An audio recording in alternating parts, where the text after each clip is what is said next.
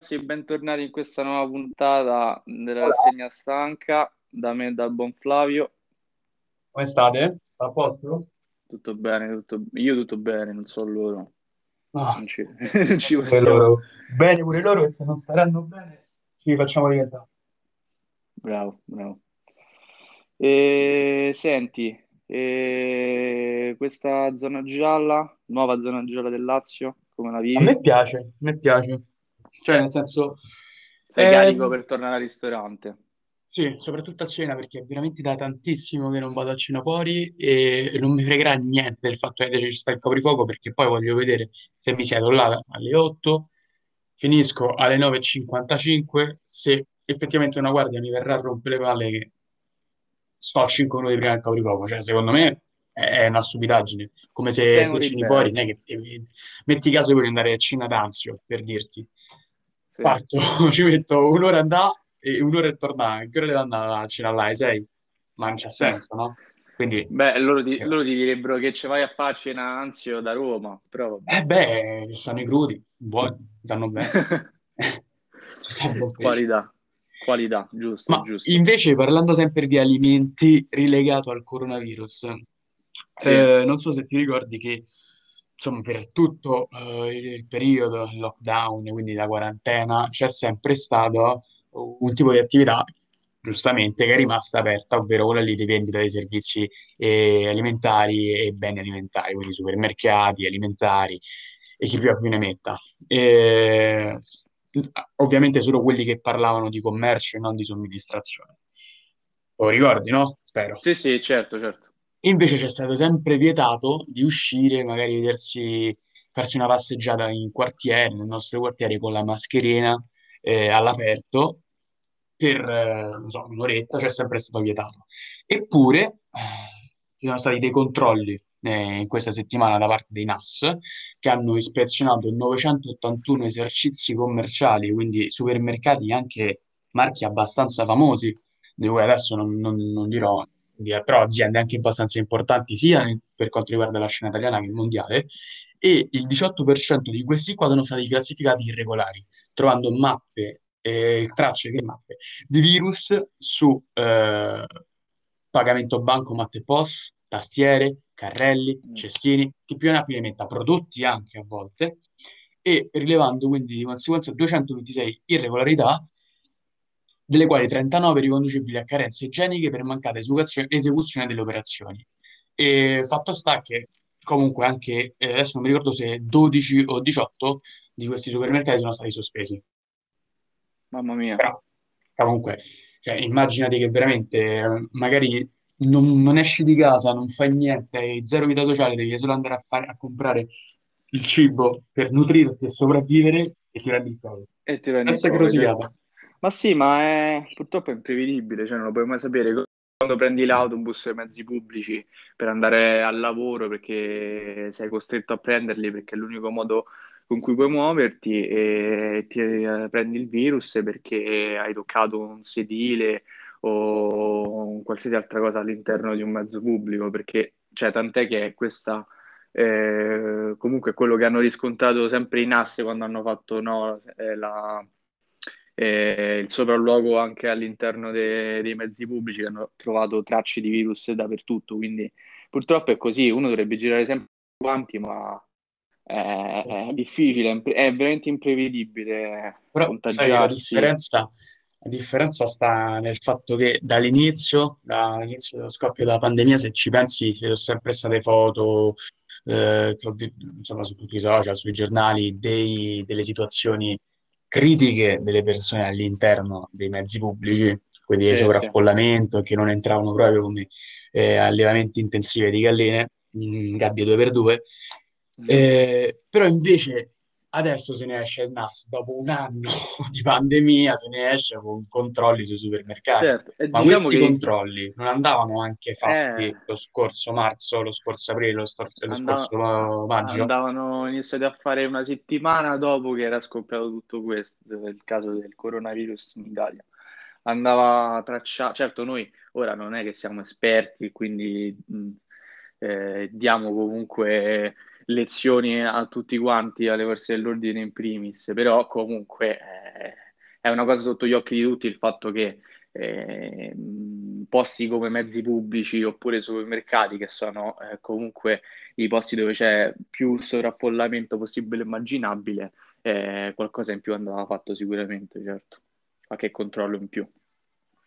Senti, dato prima di chiudere la sezione, la sezione Covid, perché a questo punto poi dico un'altra notizia che ho portato io e poi dopo la chiudiamo sempre, Vai, vai, almeno per oggi. vai, vai. Eh, non so se hai sentito, che è abbastanza recente stamattina, eh, stamattina è uscita la notizia, però insomma era ambientata ieri sera a Bologna, non so se hai sentito qualcosa, insomma, di una festa, di un rave party, non hai sentito No, niente.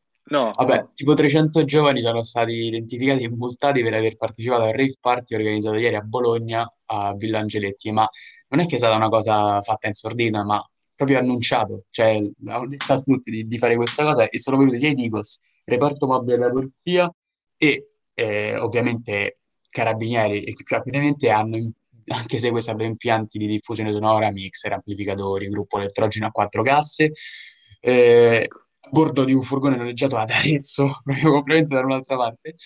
Hanno sequestrato anche 12 auto utilizzate dai partecipanti per raggiungere il parco, certi sono venuti pure in treno e si sono bevuti anche quelli. L'hanno pubblicizzato sui, so- sui social e ha fatto sta che dall'inizio alla fine di questa situazione, di questa rave party hanno partecipato fino a sera quasi 800 persone. E, mia. e beh, comunque eh, sono anche i multati sono stati 300, però su 800 ne è manco la metà. Quindi eh, lo so, mi ha fatto troppo ridere, eh, avrei voluto Vabbè, gli altri saranno scappati, che hanno fatto? No, sì, certi sì, sono scappati, ma comunque sempre la stessa cosa, eh, cioè 300 è Mamma sempre mia, poco. mamma mia.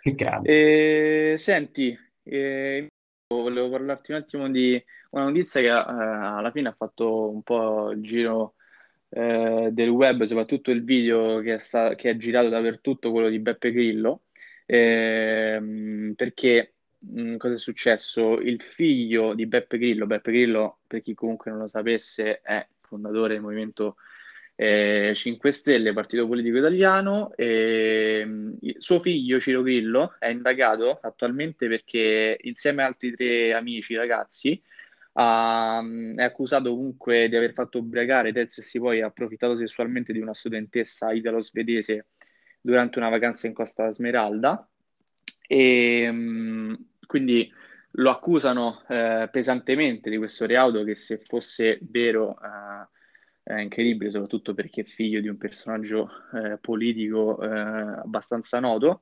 E, mm, e il padre, Beppe Grillo, si è sfogato con un video su Facebook che eh, ha abbastanza eh, provocato eh, le forze dell'ordine e non solo, perché ha cercato di, di spiegare che suo, che suo figlio eh, non è ancora stato arrestato per l'accusa di violenza se- se- sessuale eh, e perché, come dice lui, non è vero niente. Perché non è vero niente? Perché lo stesso figlio di Peppe Grillo, Ciro Grillo, si, si difende da queste accuse eh, dicendo che la ragazza comunque era consenziente e ci sarebbe in realtà anche un video che testimonierebbe il fatto che lei eh, fosse appunto consenziente. Quindi lui ha fatto questo video dove praticamente spara a zero eh, sulle forze dell'ordine, eh, dice perché ancora non l'avete arrestato, eh, se lo accusate di, eh, di abuso, di abusi, eccetera. Quindi ha fatto un po' il giro del web, è stato abbastanza, abbastanza duro e abbastanza strano vedere un personaggio così noto eh, della politica italiana eh, dire parole, parole del genere che hanno creato scalpore eh, poi in tutta la scena politica, politica italiana, ecco. Boh, strano comunque, eh. veramente strano. Poi io non Eh, sapevo manco avessi un figlio, a dire il vero. io, ma ti giuro, della vita privata di Beppe Grillo non mi sono mai interessato, ma ho scoperto appunto leggendo, leggendo la notizia, anche perché questo video veramente ha fatto il giro del web e tutti ne, che ne parlavano male, quindi eh, è stata abbastanza, sì, strana come cosa. Boh. E calcola, parliamo un altro- di un altro caso di maltrattamento, questo però secondo me è anche un po' più serio. E ennesimo caso di famiglie disastrate che stavolta distruggono la vita di una ragazzina di 12 anni. In Spagna, questa ragazzina figlia di due persone di etnia romena è stata venduta come schiava sessuale per 4.000 euro alla mafia romena. E dal momento che i genitori infatti avrebbero contratto debiti sui 15.000 euro con la mafia romena, nel momento che non potevano pagarli, hanno deciso di vendere la loro figlia. E dalle indagini emer- emergono, cioè emerge anche che i, i mafiosi della situazione hanno anche abusato della bambina per accertarsi che fosse davvero vergine e hanno smascherato questa situazione veramente fuorviante e, e adesso hanno arrestato tre di questi- di queste persone, ma manca una quarta persona che è tuttora ricercata. Io veramente quando leggo queste notizie mi si stringe il cuore, perché non è che si sta, man- cioè, a parte che si sta parlando innanzitutto di schiavismo, e lo schiavismo è peggio di qualsiasi altra cosa esistente su questa terra. V- Vabbè, noi viviamo in un sistema gerarchico, questo si sa, è risaputo, però non vengono negati i diritti all'essere umano da un altro essere umano. E lo schiavismo è esattamente questo, effettivamente. Ma è anche uno schiavismo subdolo perché ti stai approfittando di una ragazzina dodicenne e da contratto dovrebbe essere vergine. Ma, cioè, ma, ma queste cose io non le sentivo da tantissimo e pensavo fossero cessate, ma effettivamente nel No. 2021 ancora vanno avanti. Non cambiano, non cambiano, purtroppo queste cose ci stanno. Il problema è che sono cose, capito, che avvengono non, non sotto la luce del sole, ovviamente sono cose super segrete e nascoste, perché ovviamente gravissime, quindi uno eh, magari mh, mh, una notizia del genere esce fuori ogni tanto, ecco perché magari ogni tanto non, non le sentiamo, però purtroppo eh, Cioè, ma poi ma che di merda sei? Cioè, boh, bene Sì, che sì. compri 15.000 euro di debiti, però oh, parliamoci chiaro, non è che hanno, c'hanno 2 milioni di euro di debiti, 15.000 euro, che cazzo preferi? Io almeno da padre preferirei vendermi un rene che dare, regalare mia figlia. Sì, sì, Così me ne faccio no, pure guarda, 40, così il resto mi faccio una eh, ma non, non ha proprio, non ha proprio senso, non, non esiste, ecco, una cosa del genere, quindi è orribile, è orribile. Senti, parliamo invece di un'altra di un'altra uccisione che però, se così possiamo dirla, è finita, è finita bene. Parlo del caso di George Floyd, ehm, ucciso il 25 maggio 2020. Vabbè, tutti conoscono cosa è accaduto e, e cosa poi ha generato appunto questa uccisione di quest'uomo ehm, di colore, ha generato, eh, come tutti sapete, ehm, la creazione di un movimento ehm, chiamato Black Lives Matter, quindi ehm, una buona notizia è di pochi giorni fa che il poliziotto appunto che ha ucciso George Floyd è stato, è stato giudicato tre volte colpevole. E la giuria ha deciso dopo dieci ore di discussione eh, che, mh, che eh, il poliziotto ehm, sarà condannato per omicidio colposo, eh, ma con il presupposto di un'aggressione o di un assalto contro la persona, anche di omicidio dovuto a una condotta pericolosa e negligente, omicidio pre- preterintenzionale causato da un comportamento irragionevole e rischioso. Quindi diciamo che le punizioni base, queste qui eh, di cui eh, appunto è colpevole il poliziotto, vanno dai 10 ai 15 anni di reclusione ehm, e per le prime due accuse. Invece per, eh, per, i- per le altre, quindi omicidio per, per intenzionale ehm, e condotta pericolosa e negligente, eh, si parla di 5 anni, di 5 anni di carcere. Quindi quelli gli fanno una chiave di cioccolato, chiudono e se la sì. mangiano. Sì, sì, è, è così. Praticamente alla fine eh, si farà sui 30 anni, molti dicono 40 anni, però alla fine eh, un poliziotto in un carcere con la buona condotta sicuramente sconteranno una decina d'anni. Quindi secondo me si farà 30 anni che comunque sono, sono parecchi. Ma hai visto che Ehm, la creatrice de- della Black Lives Matter eh, mo ci parla della sua casa da 4 milioni di dollari? sì, sì, sì. Vabbè, ma è sempre L'attivismo così. paga, l'attivismo paga.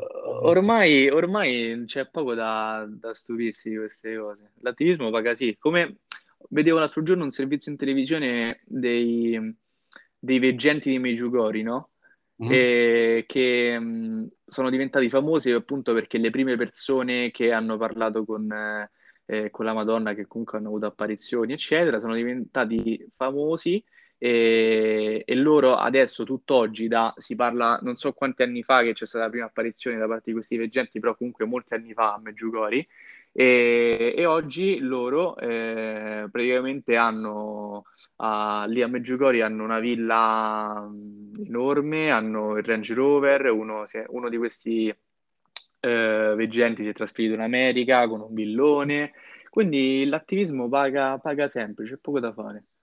Vabbè, tralasciando, tralasciando questa cosa, comunque ehm, questa è assolutamente una buona notizia per, per il caso, il caso George Floyd e per tutti i casi eh, che comunque sono frequentissimi in America di uccisioni da parte di uomini, uomini di colore eh, da parte della polizia, quindi eh, è, è un passo avanti, diciamo, se così possiamo definirlo.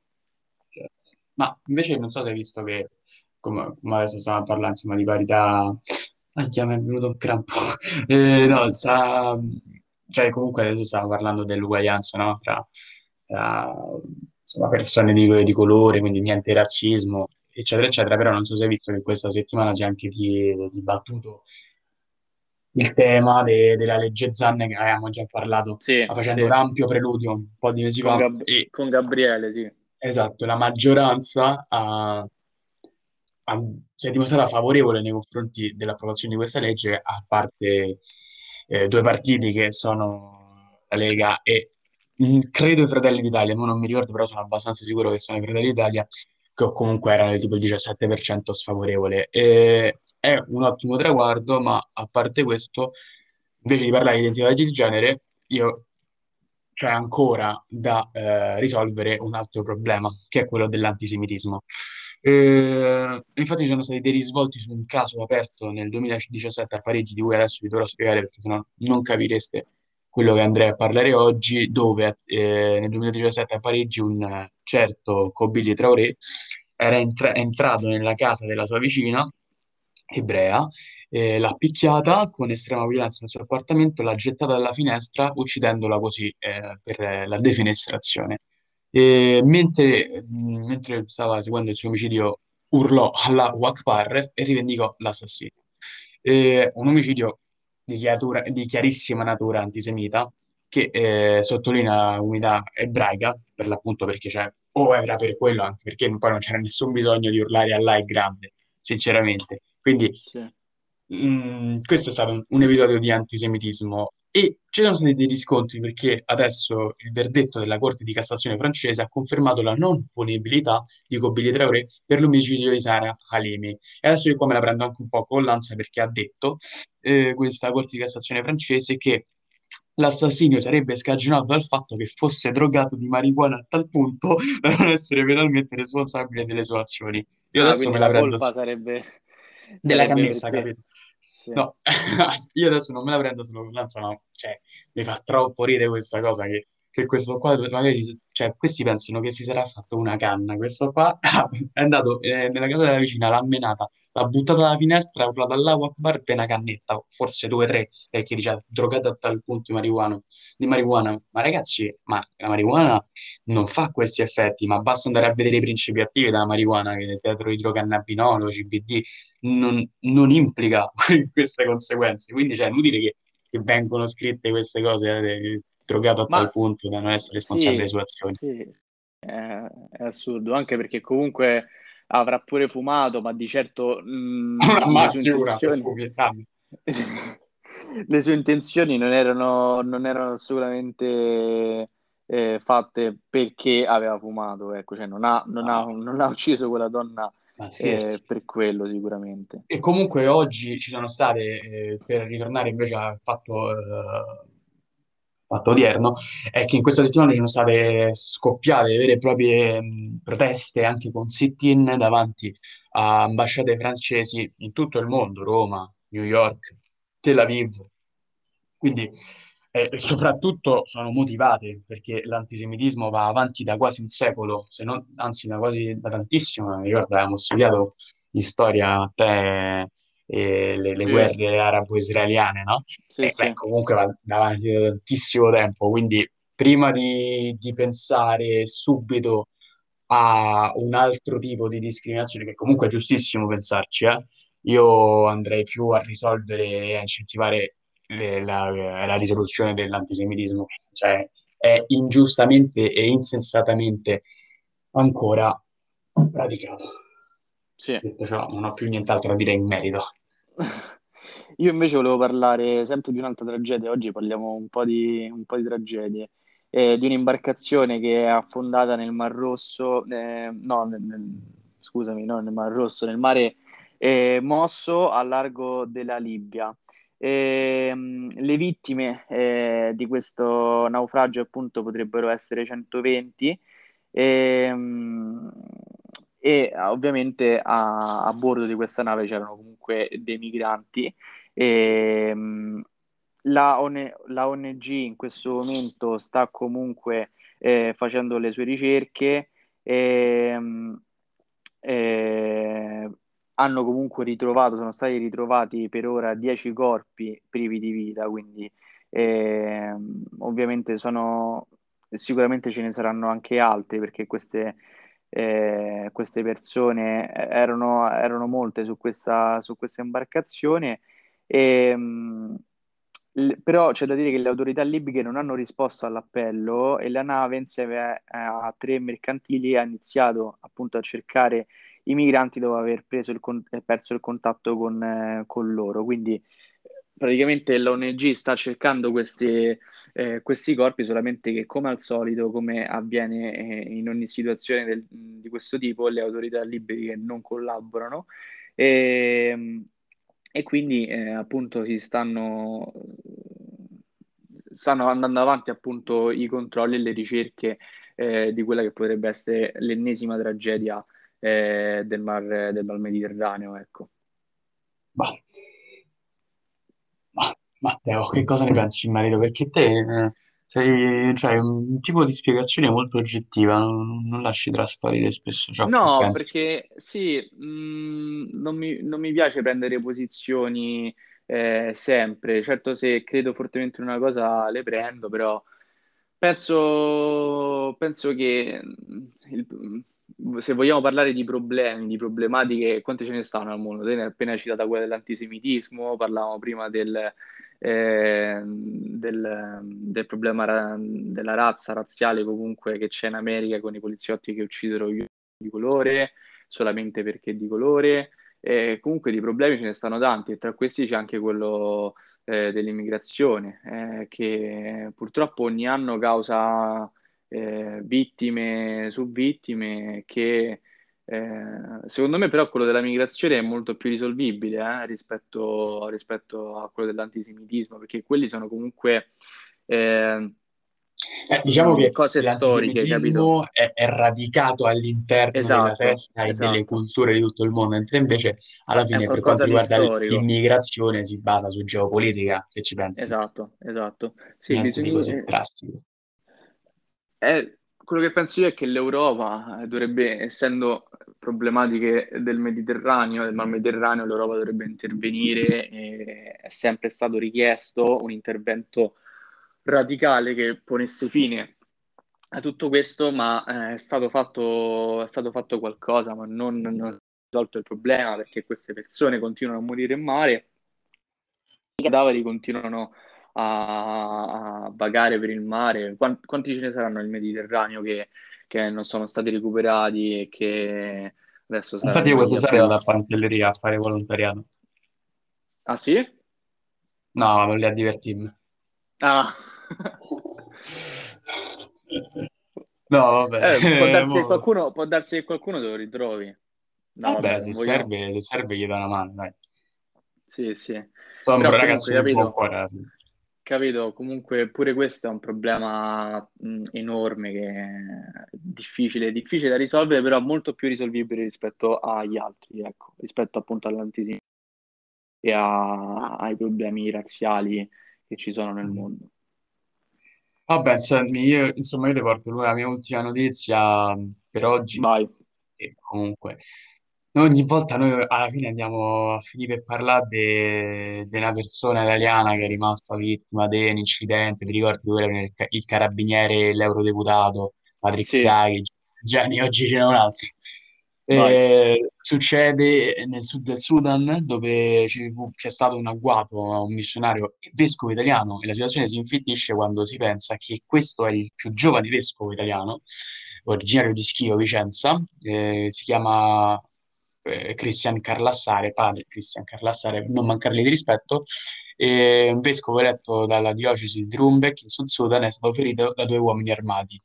Adesso è in condizioni stabili, ricoverato in un ospedale africano e riferisce che è stato picchiato insieme alla suora che era con lui, gli hanno sparato poi quattro proiettili alle gambe, quindi ricevendo una vera e propria gambizzazione e secondo alcune investigazioni sul caso è emerso che l'attentato era pianificato, pare per spaventarlo in modo che non venga consacrato vescovo.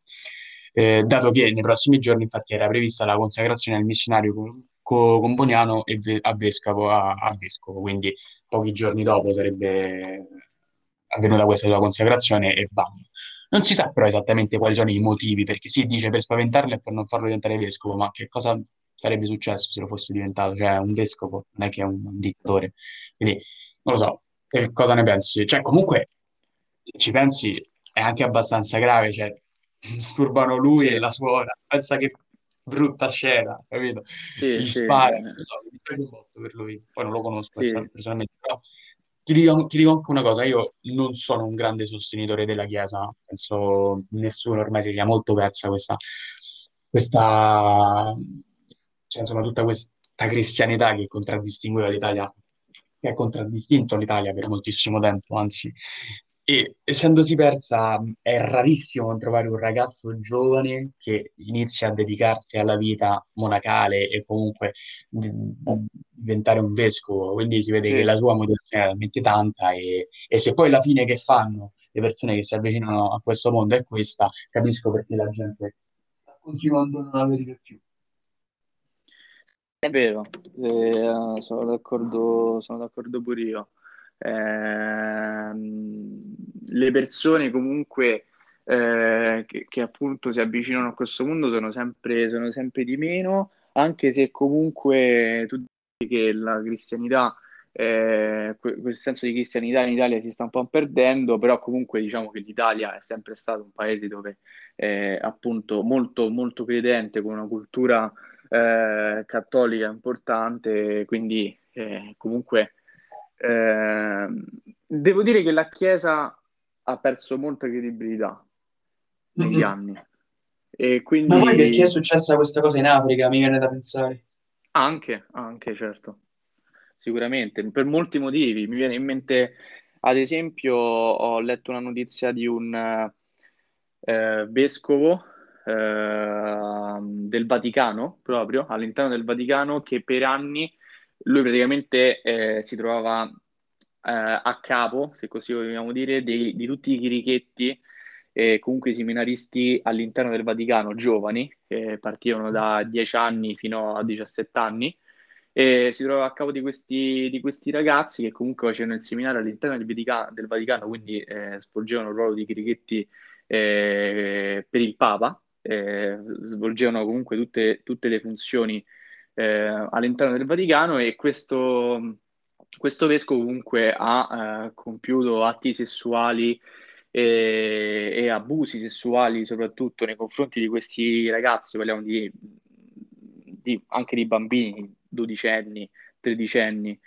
E quindi eh, io devo dire che più leggo notizie del genere, più che, eh, perdo eh, credibilità nei confronti della Chiesa, anche mm, con quella eh, che Io che ci ho appunto mai avuto te oggi.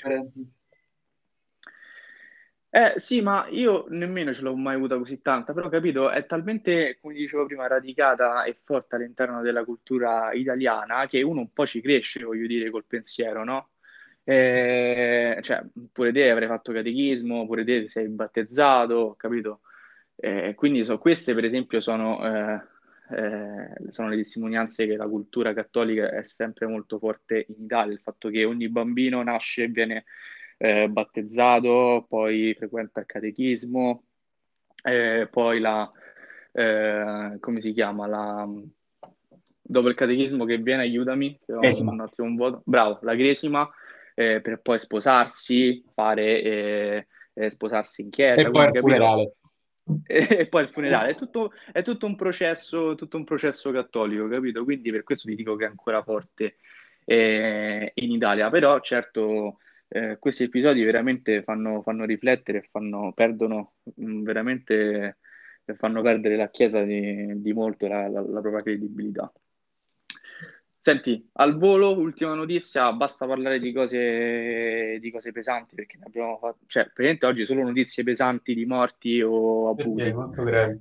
No, aspetta, però io ho parlato pure della festa a Bologna, era simpatica. Ah, sì, vero. Beh, comunque gente arrestata anche lì.